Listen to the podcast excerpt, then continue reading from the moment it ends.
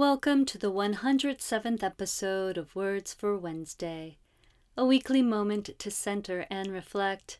I'm Dara, your disembodied voice and guide.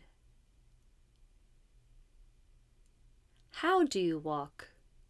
By that I mean that there is an approach and personality to walking.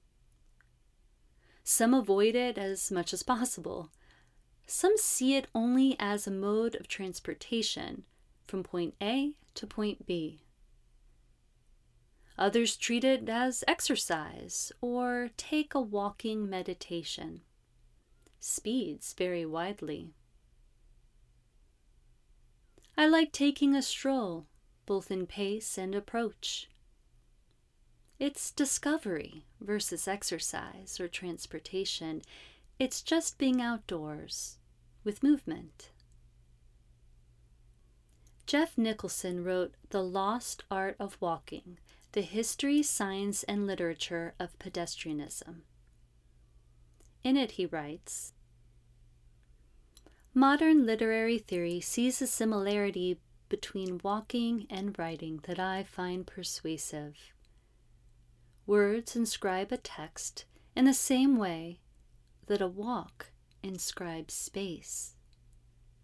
In the practice of everyday life, Michel de Certeau writes The act of walking is a process of appropriation of the topographical system on the part of the pedestrian. It is a spatial acting out of the place, and it implies relations among differentiated positions. I think this is a fancy way of saying that writing is one way of making the world our own, and that walking is another.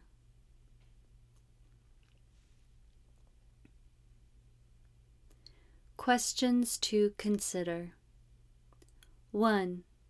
Have you ever given much thought to the experience of walking? 2. What type of walker are you? Activity invitation. Next time you walk, pay attention to your pace, movement, and purpose. I will leave you with the 60 synonyms for walk amble, bounce, clump, falter, foot it, footslog, gimp, hike, hobble, hoof it, leg it, limp, lumber, lurch, march, mince, mosey, nip, pace, parade, perambulate, peregrinate, plod, pound, power walk, prance, promenade, pussyfoot, ramble, roam, sashay, saunter, scuff, shamble, shuffle, stagger, stalk, step, stomp, stride, stroll, strut, stumble, stump, swagger, tiptoe, toddle, totter, traipse, tramp, trample, traverse, tread, trip, tromp, troop, trot, trudge, waddle, and wander. I hope these words could be heard in the place you are at the moment. If not, listen again later or simply wait for the next episode of Words for Wednesday. If you don't want to wait, please join the Less Equals More community.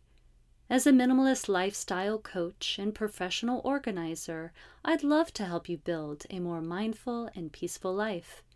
Please visit me at ylessequalsmore.com to access free resources and learn more about my services.